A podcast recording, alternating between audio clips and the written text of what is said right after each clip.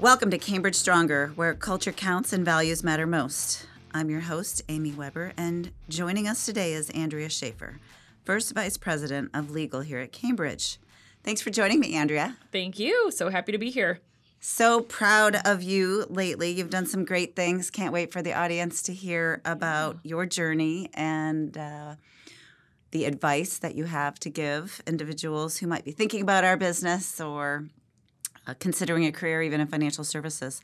So let's start right there. Let's begin with your journey. How did you get here? Accidents in life, man.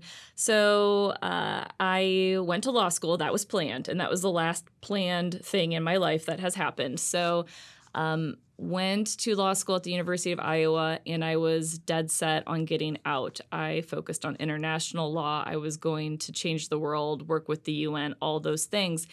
And then I moved to Fairfield, and none of those things happened, and I really wished I'd taken securities law in law school instead of international law. But got here, started in the marketing department because I have good grammar. I was the editor, was there for a hot second, and then Colleen Bell, one of my favorite people here at Cambridge, realized I had a law degree and snatched me up because that's when she was in the compliance department. And kind of the rest is history. I was there for 9 years, moved into legal about 4 or 5 years ago. And yeah, here I am today. Lots of similarities to when I do these interviews with a lot of our advisors, people ending up places accidentally. So if anybody listens to a lot of these podcasts, hopefully they're realizing that sometimes doors open that we don't really see in advance. Totally. So couple of points I want to unpack there. One, you are changing the world, so you're still meeting that ultimate goal, just in a totally different way. We know around here we like to make the world a better place. And let's talk for a second about that transition from marketing to compliance. Colleen did it too, and she's had a great career here as well. But it's a unique skill set, even though you were in editing and you have good grammar and maybe you weren't doing design or advertising, you're still with an entirely different group of people with different skill sets. Did you have any doubts? Did you take the marketing job just to see what it was like, and you always knew that you'd eventually come back, more to an administrative compliance and legal role? Obviously, you didn't invest in law school for nothing, so maybe you did want to use it eventually. I did want to use it eventually. I think when I took the marketing role, I knew that, the role is very specific. It was the editor role, and I knew I could do that. I knew I would be good at that.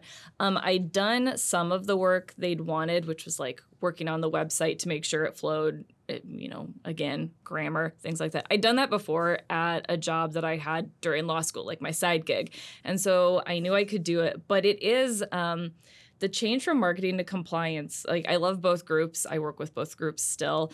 But it is a totally different type of person in each role. And you really see that when you go from surrounded by the crew in marketing and you move to a different floor at Cambridge and you're surrounded by the crew and the compliance. And they're all wonderful in their own unique ways. But I was glad to be able to work with the marketing team because, Bobby was my first big upline boss, and she's still here and she's great and I love her and we can laugh about it.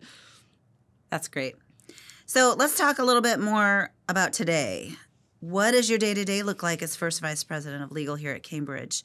A lot of our financial professionals listen to this podcast, and maybe some of them haven't even – actually, they're probably glad they haven't had the opportunity to speak with you once they hear what your day-to-day looks like. But I'm sure they're going to be interested in hearing what you and your team actually do here.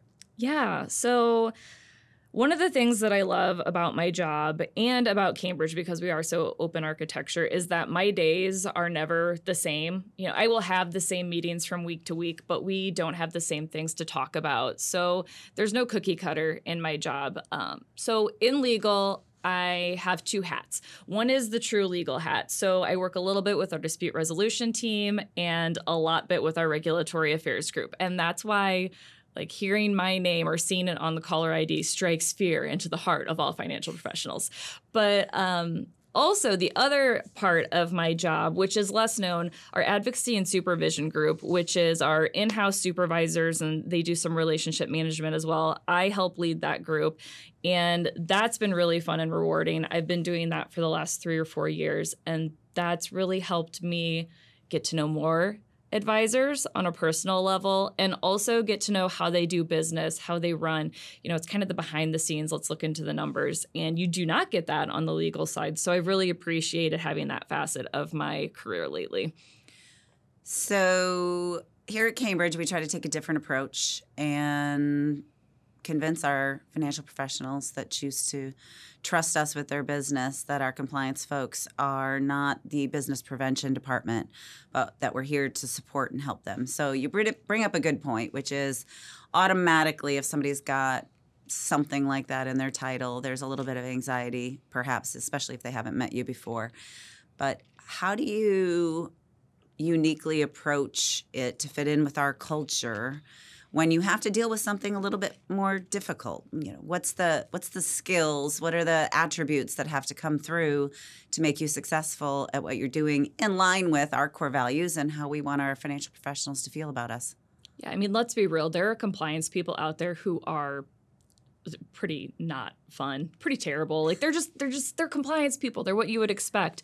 I don't think I'm one of them, and I don't think compliance people like that survive at Cambridge because they don't have the flexibility. They need to have the control, and there's a rigidity to them that they just can't let go of.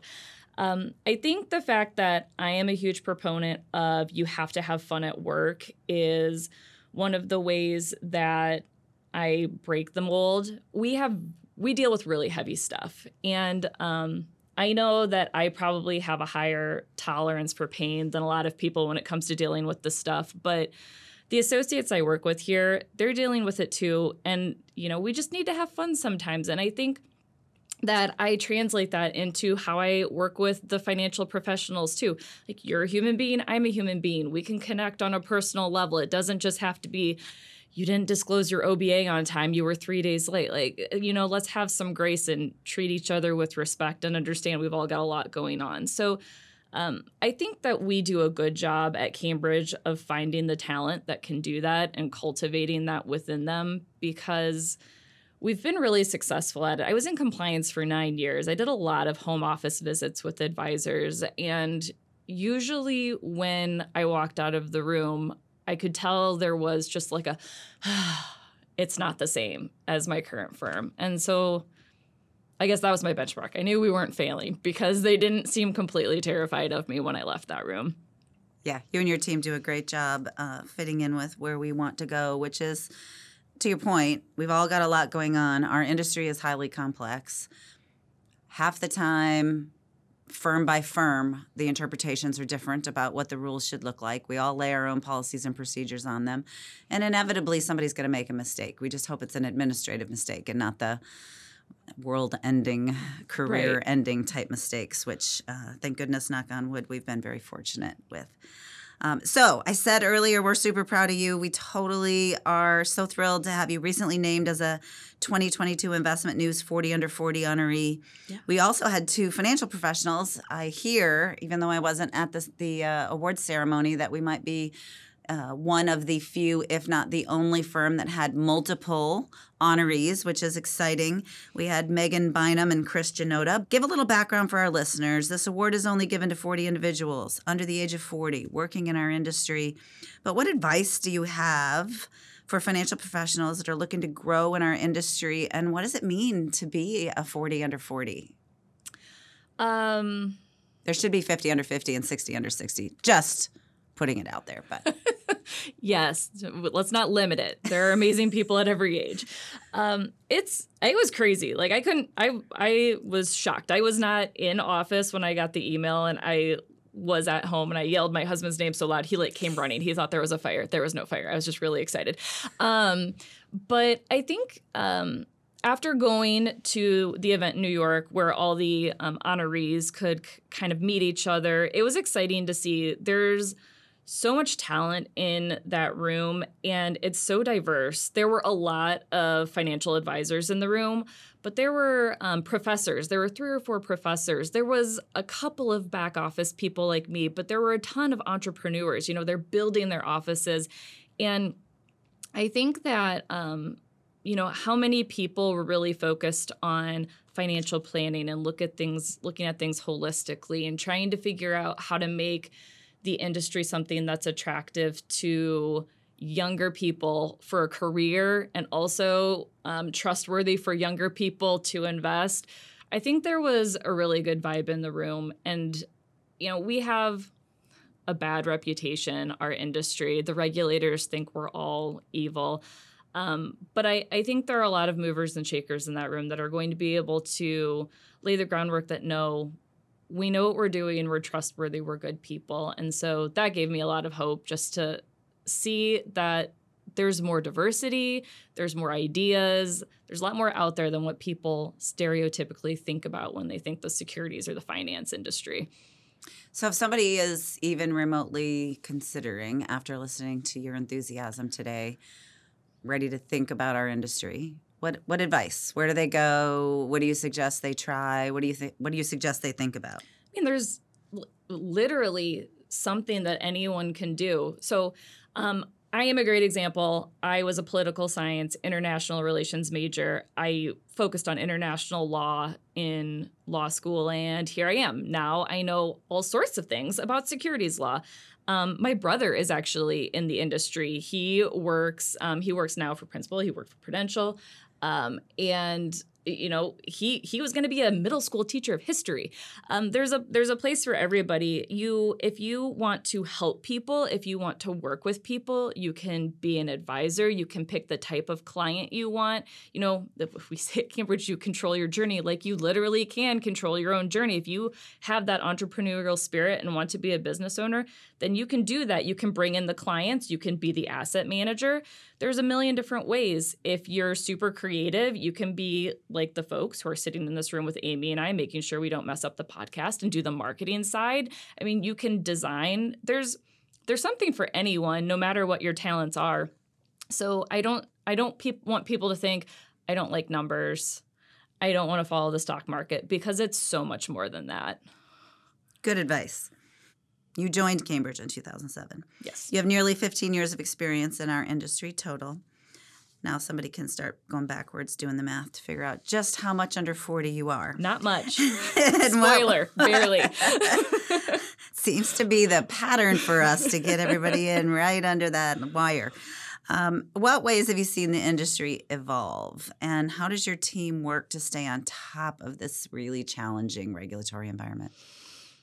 It is really challenging, and because one of the biggest parts of my job is the regulatory affairs, we do have to keep our ear to the ground. The industry has changed slowly but quickly at the same time. I don't really know how to explain it. So, you know, you've got regulations that were written in the 30s. Those are really unhelpful today. I don't know if any of you realize this, but having rules from the 30s that govern how we communicate that couldn't have even conceived how we actually communicate is not great. So that's the slow part of it. But at the same time, when it comes to innovation, like product development, and trying to respond to that and taking this really archaic rule structure and fitting it to all the new ways that we can do business, that's really hard. And the regulators scramble to keep up, and they can't rule-make fast enough, which is why they do a lot of rule-making by enforcement, which is when, instead of actually telling all of the financial professionals in the firms, this is the rule, please follow it, they say, oh, you broke the unwritten rule, so now we are going to slap you on the wrist. It's like being told you were speeding when there are no speed limit signs posted. So that's the really hard part that we're adjusting to right now. We talk to colleagues across the industry. Seth Miller has tons of contacts. I talk to people. I know you talk to people. We're trying to understand what they're seeing, how they're reacting. We read the guidance that's out there. You know, it's just constantly about searching for the information that we can find, using the connections we have, trying to figure out what's appropriate for Cambridge and our advisors. Because again, we don't really like the cookie cutter approach. We want to make sure we're thoughtful and intentional when we create policy around here. And then how do you take that and translate that to somebody brand new to our industry and teach them? Well, my suggestion, find a mentor that knows what they're doing. Because it is really hard. I felt like I was drinking from a fire hose 15 years ago because I knew nothing about anything. I was like, a PIP. What's a PIP? I literally had to Google it. And so you need a mentor to kind of just help you navigate. You know, you can still set up everything the way you want and it can be how you want it to be. But there are some of these big things, these core tenets. It's somebody just needs to tell you about them. I needed somebody to tell me about all the stuff that happened in the 90s with the mutual fund failures that I had no idea about because I wasn't paying attention back then. And so you just kind of need these people to help you walk through it. But, I think once you find that trusted person, you do need to have some pretty solid Googling skills as well. It's amazing what you can find on the internet. It's not all correct. You need to make sure it's trustworthy. But, if you're a self-starter, a self-learner, that's a great resource as well. I used it a lot. Just again, what's a SWIP? PIP and SWIP. Why do we keep putting these in our bulletins, Amy? I was like, what's going on? That was 2007 Andrea trying to catch up with life. I think one of the fascinating things about the world today, probably in any industry, but I only know ours really well, is we've got 4, maybe call it 5 generations trying to work together in the same environment. And what you just hit on that I think is really key that maybe gets lost in translation a little bit is mentoring goes both ways. So you were recommending younger people on one hand find older mentees to tell them the things they didn't know because they were still in kindergarten and or middle school when they happened and we're still dealing with them, to your earlier point. And then the other side of that is those of us that are a little older need to find reverse mentorships, younger people to help us with the technology because fintech is such an incredibly big component of our industry. And second career people that are coming in that are a little older, less tech savvy for obvious reasons. No, that's not critical. It's just reality. Yeah. May not automatically think about this. I mean, you just did a really simple example of Google. And I can't tell you, with my son who's 22, a couple years ago, I would call him for all kinds of weird technology things. My phone's not working. I can't figure this out. Why is my computer doing that? If I couldn't lean into the people and the resources I have here that are phenomenal, I would go to Colton. Mm-hmm. And finally, he's like, Mom, I've got no problem taking your call or your text and answering your questions. But you do know there's 2 really big resources out there called Google and YouTube, and you can literally find out how to do any of this stuff by yourself. Now, do I still call him just because I'm looking for an excuse? Of course. Sure. But did he teach me something? Absolutely. So I think the same goes in the workplace, right? Totally. I completely agree with that. I'm kind of in the middle, I feel like, at Cambridge. I definitely have colleagues who are older than me. At Cambridge, we have a lot of younger associates as well. And so I'm definitely mentoring people younger than me. And I think I do have kind of informal relationships with some of the folks who are older than me here. I set up a Bitmoji for somebody because they wanted to talk to their daughters and they wanted to be in their sports team clothes. And so I did that. But you brought up fintech. That's a huge one. That's why we've got the New Century Council, right? Because we want to make sure that we're keeping up with things. And so it does take the younger voice because they're more likely to know. There are certainly older advisors who are crazy tech savvy. They exist. But it's definitely the younger voice that is pushing more and will push us to think outside of the box. I think we already think we're thinking outside the box, but they're like, no, this is actually the box. Bigger box. Bigger than what you guys think. And I think that's important. I mean, there's no reason why you shouldn't have relationships across every single generation because you will learn something from somebody at any age, and they'll probably learn something from you. Well said. So you're one of the youngest members of the Cambridge leadership team. Mm-hmm. that can't be easy. There's a, you know, we typically talk about the glass ceiling. This is a different kind of ceiling probably that somebody has to break through as a younger person to try to get the people in the room. And I think it's easier today than it was 20 years ago or even longer. But how was that? What was the how did you do it? How did you accomplish that? I worked really hard to make sure that people thought I was competent and could do it.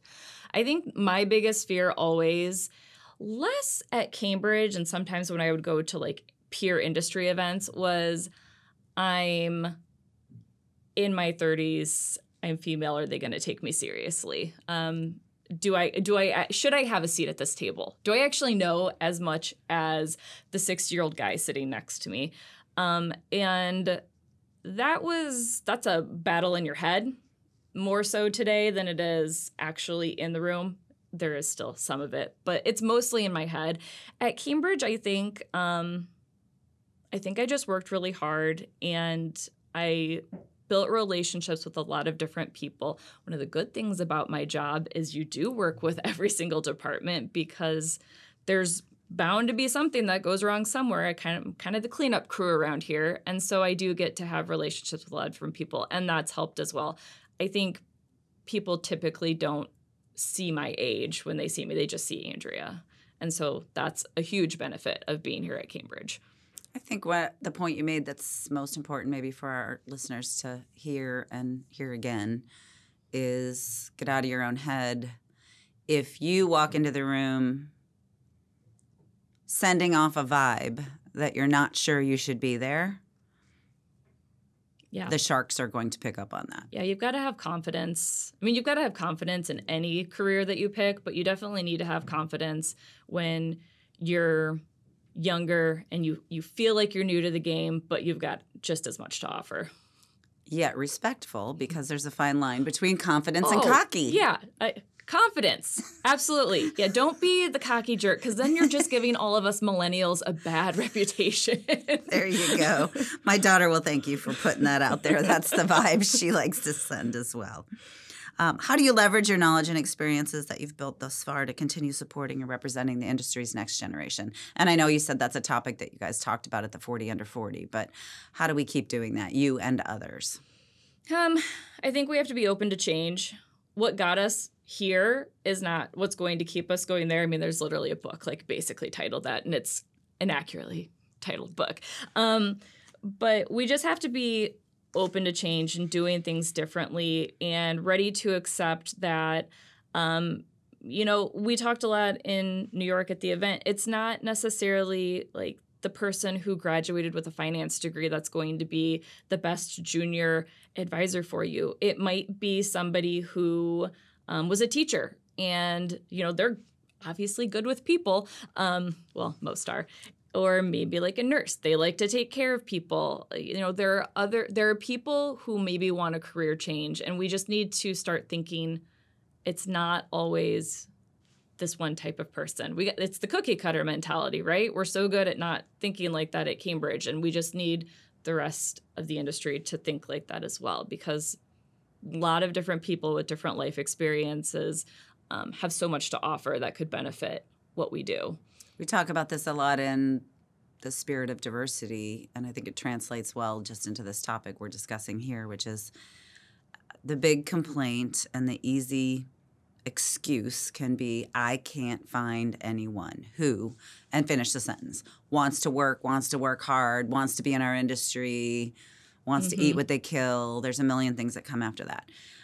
But what we've tried to get our own psychology across is they are actually out there. We're just looking in the wrong place. Yeah. And that's what you're describing. Totally. Completely. It's like, find the person that works well with you. You like their innate traits that they have. Maybe insanely detail-oriented or outrageously creative. I don't know what's going to vibe with you, but find the person that has the traits that you want and then train them how to do the rest. Teach them. I'm sure they'll be able to get there. And then you're not going to be stuck with somebody who on paper looked great, but you can't stand 2 years later.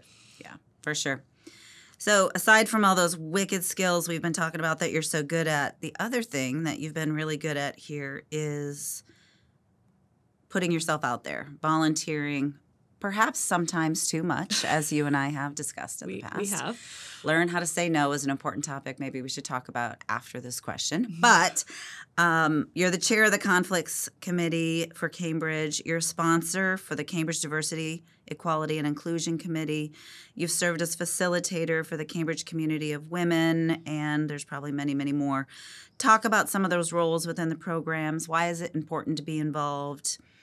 Does it help you keep up to date on industry trends? What are the benefits to you? So they're all different. A conflicts committee, great example. I have that role because of my job and my expertise in my job. Is it fun? Not particularly, but it's needed, and I will sit in that chair and I will do it. The Diversity, Equality, and Inclusion Committee. Now, that one is a little more fun. I get to work with tons of associates. I get to work with financial professionals. We talk about things that are not stocks, bonds, and mutual funds. And so that's really rewarding. My favorite part about that is the relationship aspect, just getting to know the people. And it's also fun to move the ball forward on the DE&I initiatives. Things like the Cambridge Community of Women. And anyone, by the way, can come to those events, just so we're all aware. So if you're like, I can't go because I'm about to say they're so fun. It's just a fun, happy room every time we have one of those. And again, it's about just community of people that are all kind of looking to make it a positive experience. And that's when events are the most fun. You don't want to go to something where you've got a bunch of angry, upset people who are just going to yell. I've been to those annual compliance meetings. I don't want to do them anymore.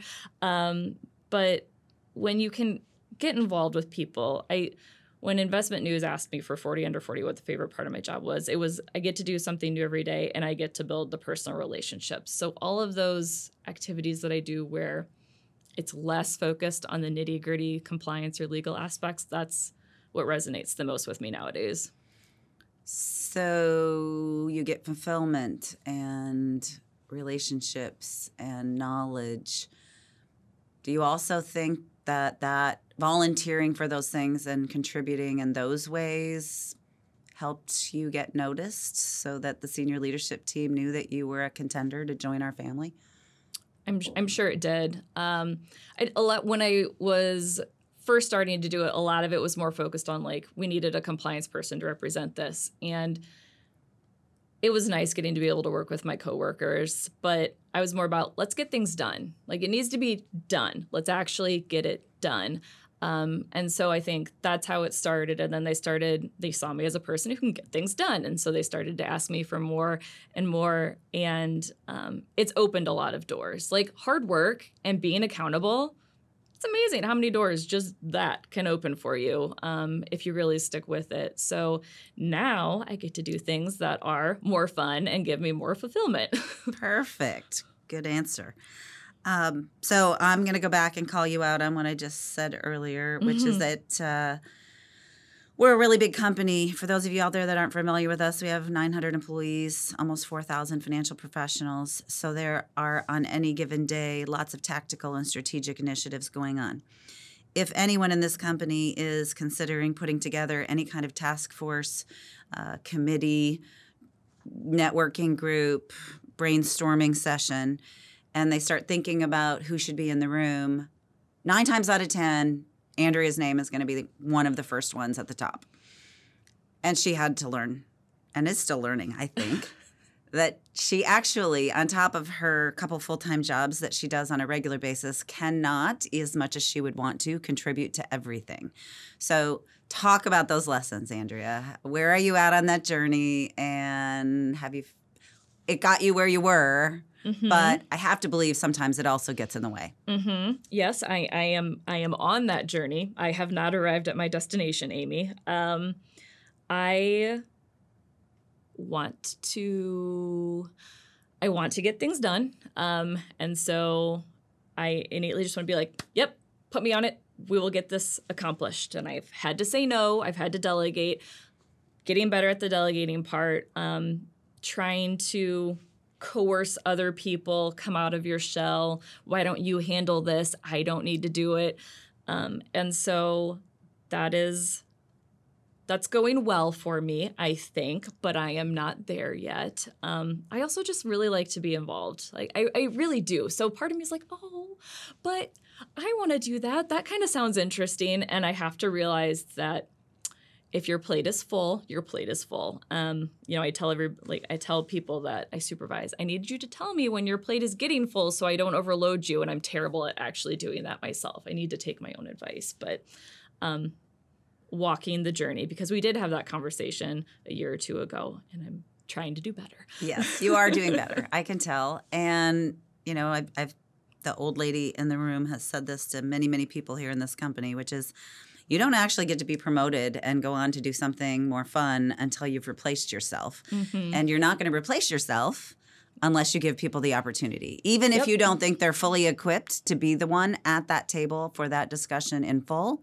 Hopefully you've picked the right person that's resourceful enough that they can come back to you and ask questions. Right. You just don't have to be the doer. Yeah. And that's how we grow our leadership, I think. Yep.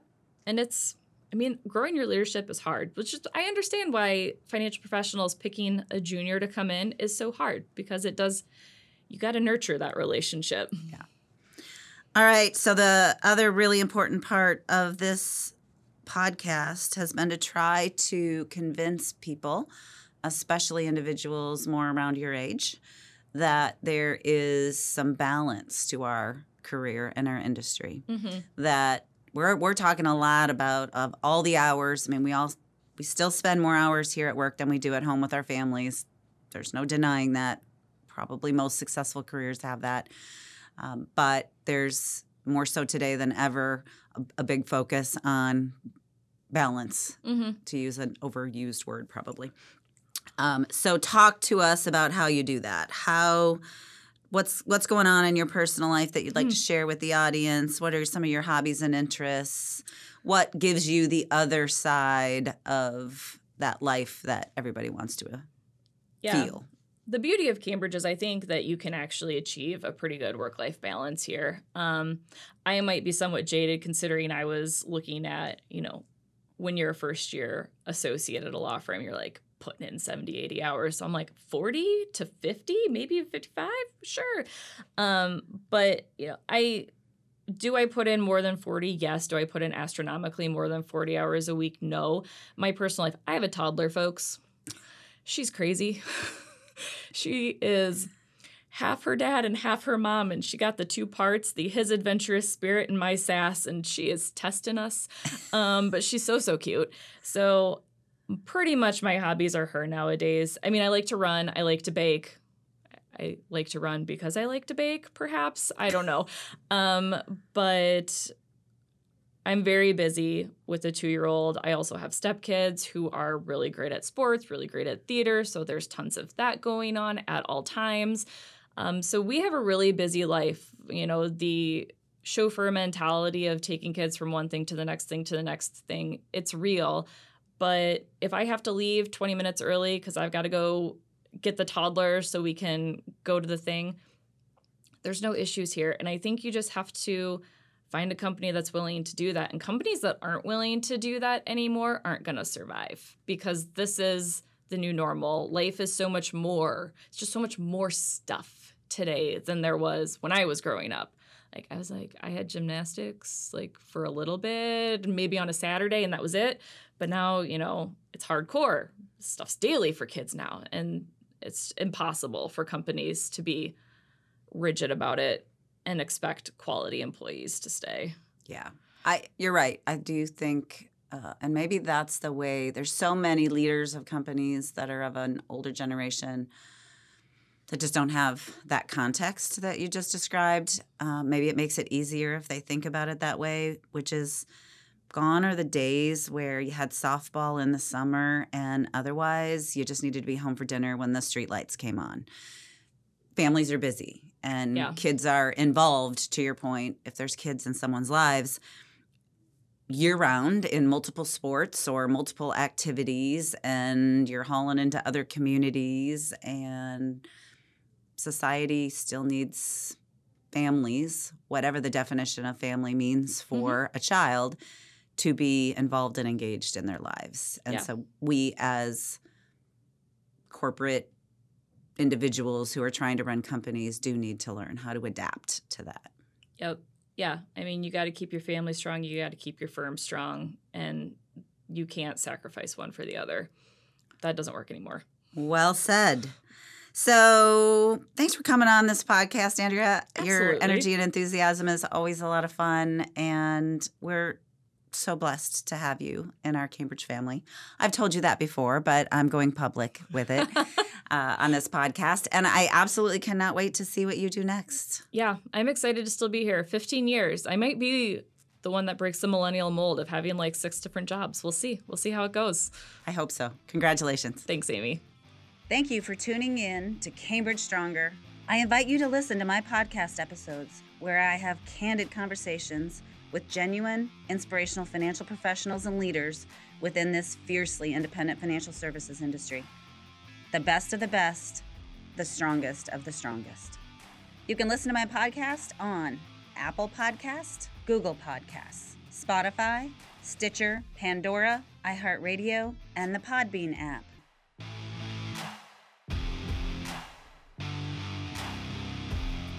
We are Cambridge Stronger.